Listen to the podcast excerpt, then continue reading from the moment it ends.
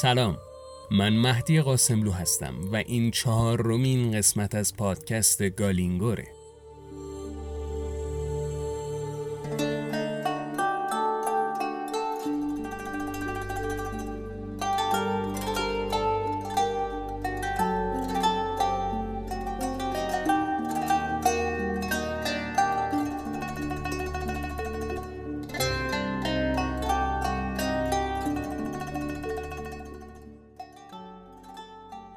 ما در پادکست گالینگور سعی می‌کنیم کتابهایی رو به شما معرفی کنیم که عموما کمتر شناخته شدن و خیلی معروف نیستن اما کتابهای خوبیان و ارزش دیده شدن رو دارن. توی این قسمت رفتیم سراغ یک کتاب ژورنالیستی و روایتی عجیب و باور نکردنی در مورد کشوری که سال 2012 مردمش تونستن از شر دیکتاتور وقت خلاص شن. اون کشور هم جایی نیست جز لیبی و اون دیکتاتور هم کسی نیست به جز قذافی. دیکتاتوری که جدای همه ویژگی های خاص دیگش توی دنیا به یه چیز خیلی معروف بود و اون هم چیزی نیست جز بادیگارد های معنسش کتابی که این قسمت به سراغش رفتیم از واقعیتی تلخ و ترسناک پرده برداری می‌کنه. کتاب به همه حدس و گمانها درباره بابا معمر و دخترانش پایان میده.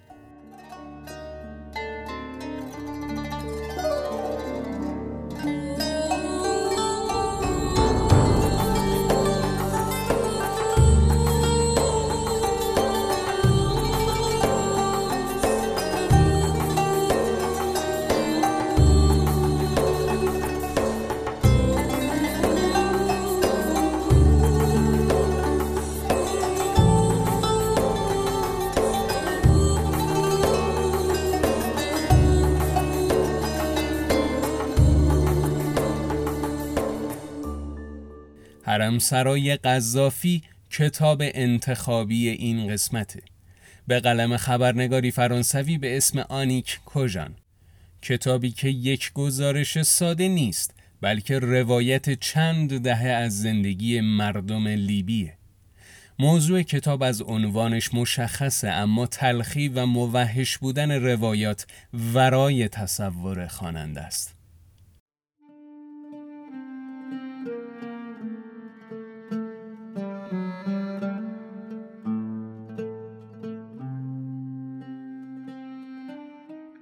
روزها گذشت. فصلها، تعطیلات ملی و مذهبی، رمضانها. به تدریج روزها برایم بیمنی شد. در آن زیر زمین روز یا شب هیچ فرقی با هم نمی کرد چون نور چراغهای نئون همیشه ثابت و بدون تغییر بود. زندگیم محدود به همین محوطه کوچک بود و حالا روزم بستگی به وضعیت روحی ارباب داشت. ما دخترها هر بار که بین خودمان درباره قذافی حرف می‌زدیم هیچ وقت اسم یا عنوانش را بر زبان نمی آوردیم. فقط کفایت می کرد بگوییم او. او مرکز سقل زندگی هایمان بود. وقتی می گفتیم او هیچ کس قاطی نمی کرد یا نمی پرسید منظورت کیست.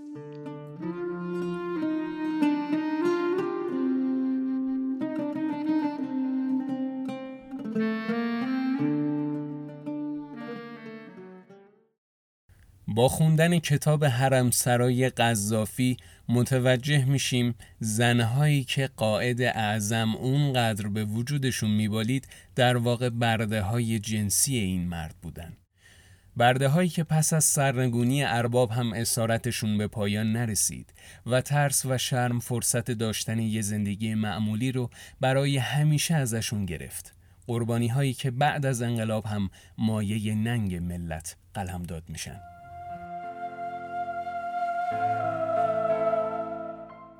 قذافی با ترفندهای گوناگون کاری کرده بود که من و آدمهایی مثل من تبدیل به شریک جرمهایش شویم تا هرگز نتوانیم انحرافات اخلاقیش را برای کسی تعریف کنیم. او ما را آلوده انحرافات خودش کرده بود و در نتیجه هر گونه شهادتی از جانب ما باعث می شد تا آبروی خودمان هم برود.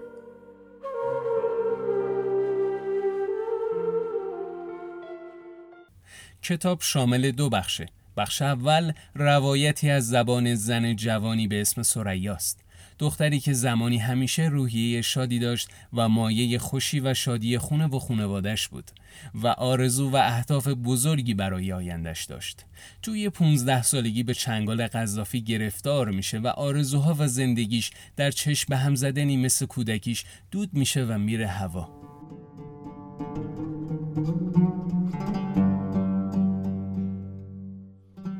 اتاق دویدم.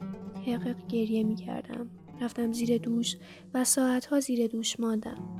هی خودم را می شستم و همینطور یک بند گریه می کردم. اصلا نمی توانستم جلوی خودم را بگیرم. قذافی مجنون بود. آنها همگیشان مجنون بودند. آنجا دیوان خانه بود و نمی توانستم حتی برای یک لحظه دیگر هم در بین آنها باشم.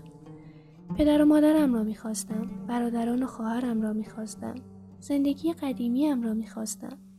اما چنین چیزی دیگر امکان پذیر نبود. قذافی هر چیزی را نابود کرده بود. آدم نفرت انگیزی بود و او رئیس جمهور کشورم بود.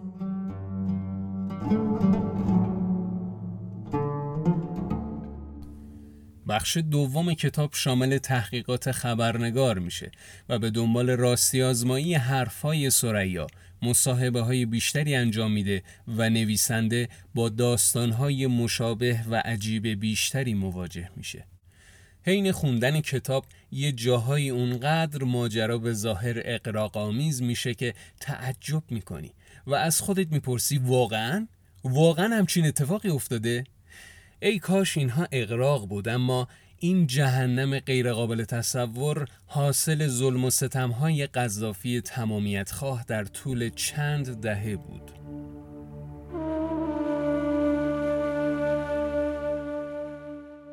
از پدر سریا پرسیدم آیا هرگز به فکر نیفتاد رسما شکایت کند؟ پاسخش این بود. از که باید شکایت می‌کردم؟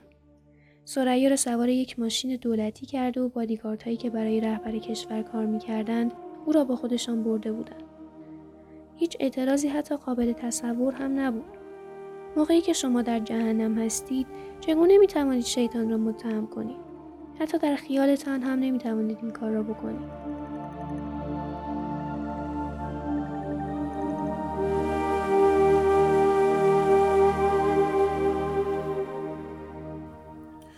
قذافی توی جلد سوم کتاب سبزش بارها ادعای حمایت از حقوق زنانو می‌کنه و ظاهرا به دنبال برابری حقوق زن و مرده.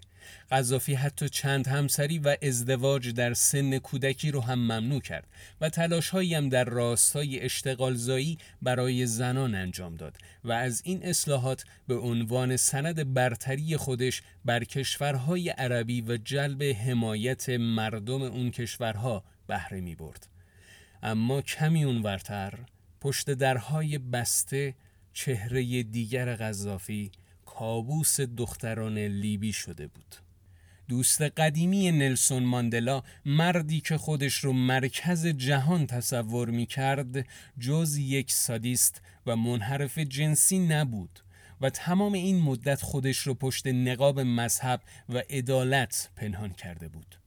قذافی در لیبی به عنوان یک مدافع مذهب شناخته شده بود. اعتقاد به تک همسری برای اون فقط یه تصویر تبلیغاتی بود و همسر قذافی سالها در اقامتگاهی جدا از اون زندگی می کرده و خودش هم در اقامتگاهی دیگر در بین فوجی از برده های جنسی زن و البته مرد.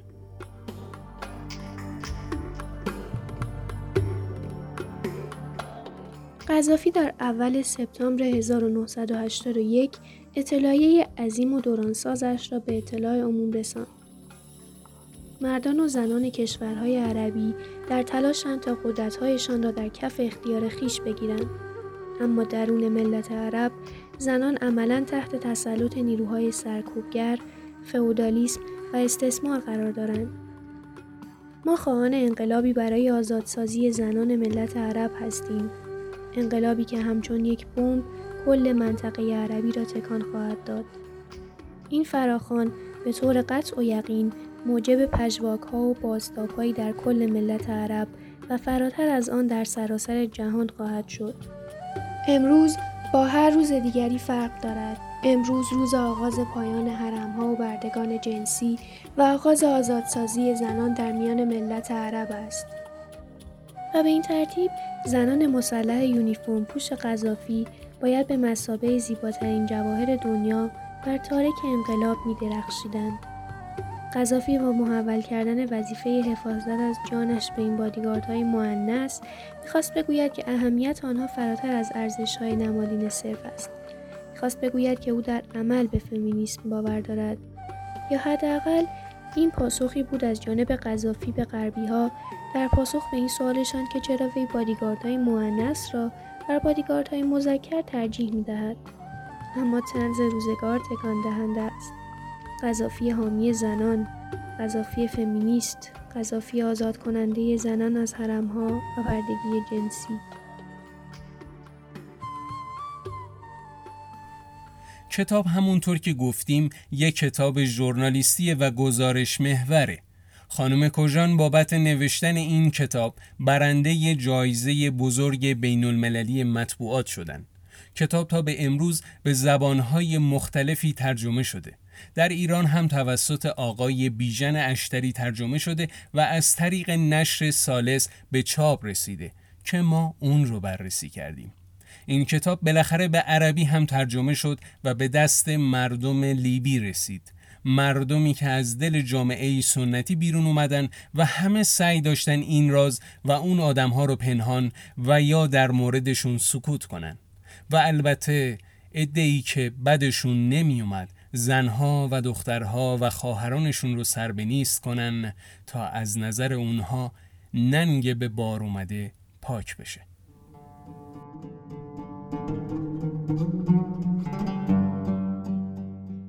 در ظاهر همه چیز علیه این زنها بود. عموم مردم آنها را شریک و همدست و همراه قذافی میپنداشتند و در نتیجه قالب این زنها ترجیح دادند ریسک ماندن در کشور را قبول نکنند. آنها می توانستند در لیبی بمانند و برای انقلابیون تازه به قدرت رسیده توضیح دهند که نه تنها شریک و هم دست قذافی نبودند که قربانی او بودند و اتفاقا بیشتر از هر کس دیگری هم مورد آزار و اذیتهایش قرار گرفته بودند اما در فضای انقلابی پس از مرگ قذافی که احساسات بر منطق غلبه داشت گوش شنوایی برای شنیدن این توضیحات وجود نداشت و فرار تنها گزینه مناسب به نظر می رسید. آنها پیش خودشان حساب کرده بودند که رژیم تازه لیبی هیچ ترحمی در حقشان نخواهد کرد. زیرا از چشم عموم مردم آنها مشتی فاحشه بودند که نیازهای شهوانی کثیف دیکتاتور را برآورده می‌کردند قالب این زنان و دختران بخت برگشته با توجه به قطع همه پیوندهای خانوادگیشان از مدتها قبل حالا میکوشیدند در تونس، مصر یا بیروت به زندگی خود ادامه دهند. اما متاسفانه قالب آنها برای امرار معاش در این کشورهای تازه هیچ کار و حرفه‌ای بلد نبودند جز فروشی. این تنها حرفه‌ای بود که آنها از ارباب و رهبر سابقشان یاد گرفته بودند.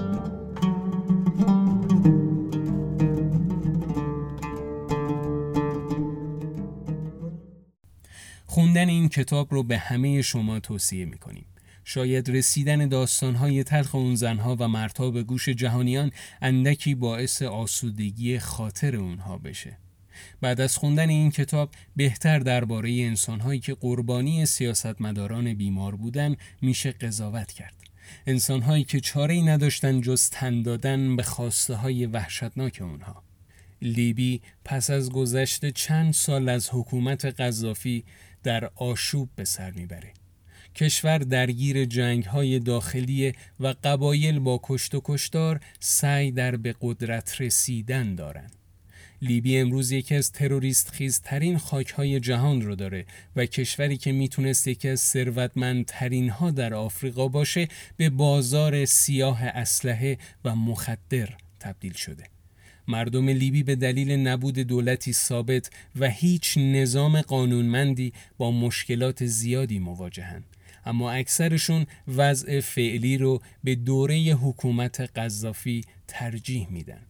ادهی هم با دیدن لیبی فعلی که بعد از حملات هواپیمایی ناتو تبدیل به ویرانه شده با خودشون میگن کاش قذافی سقوط نمی کرد و هنوز همون وضع برقرار بود.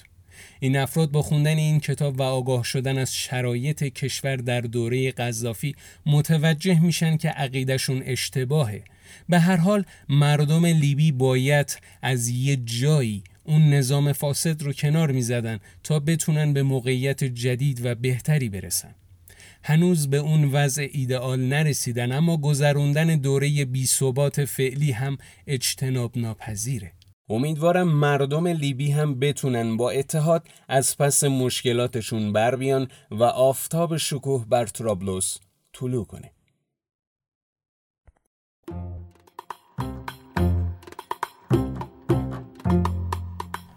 ممنون که ما رو شنیدید.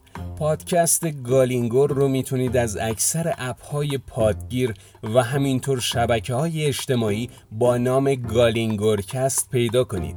subscribe کنید و از اپیزودهای جدیدمون با خبر بشید. منتظر نظرات و انتقاداتتون هستیم. یادتون نره گالینگور رو به همه کتاب دوست هایی که می‌شناسید معرفی کنید. تا معرفی یک کتاب خوب دیگه خدا نگهدار.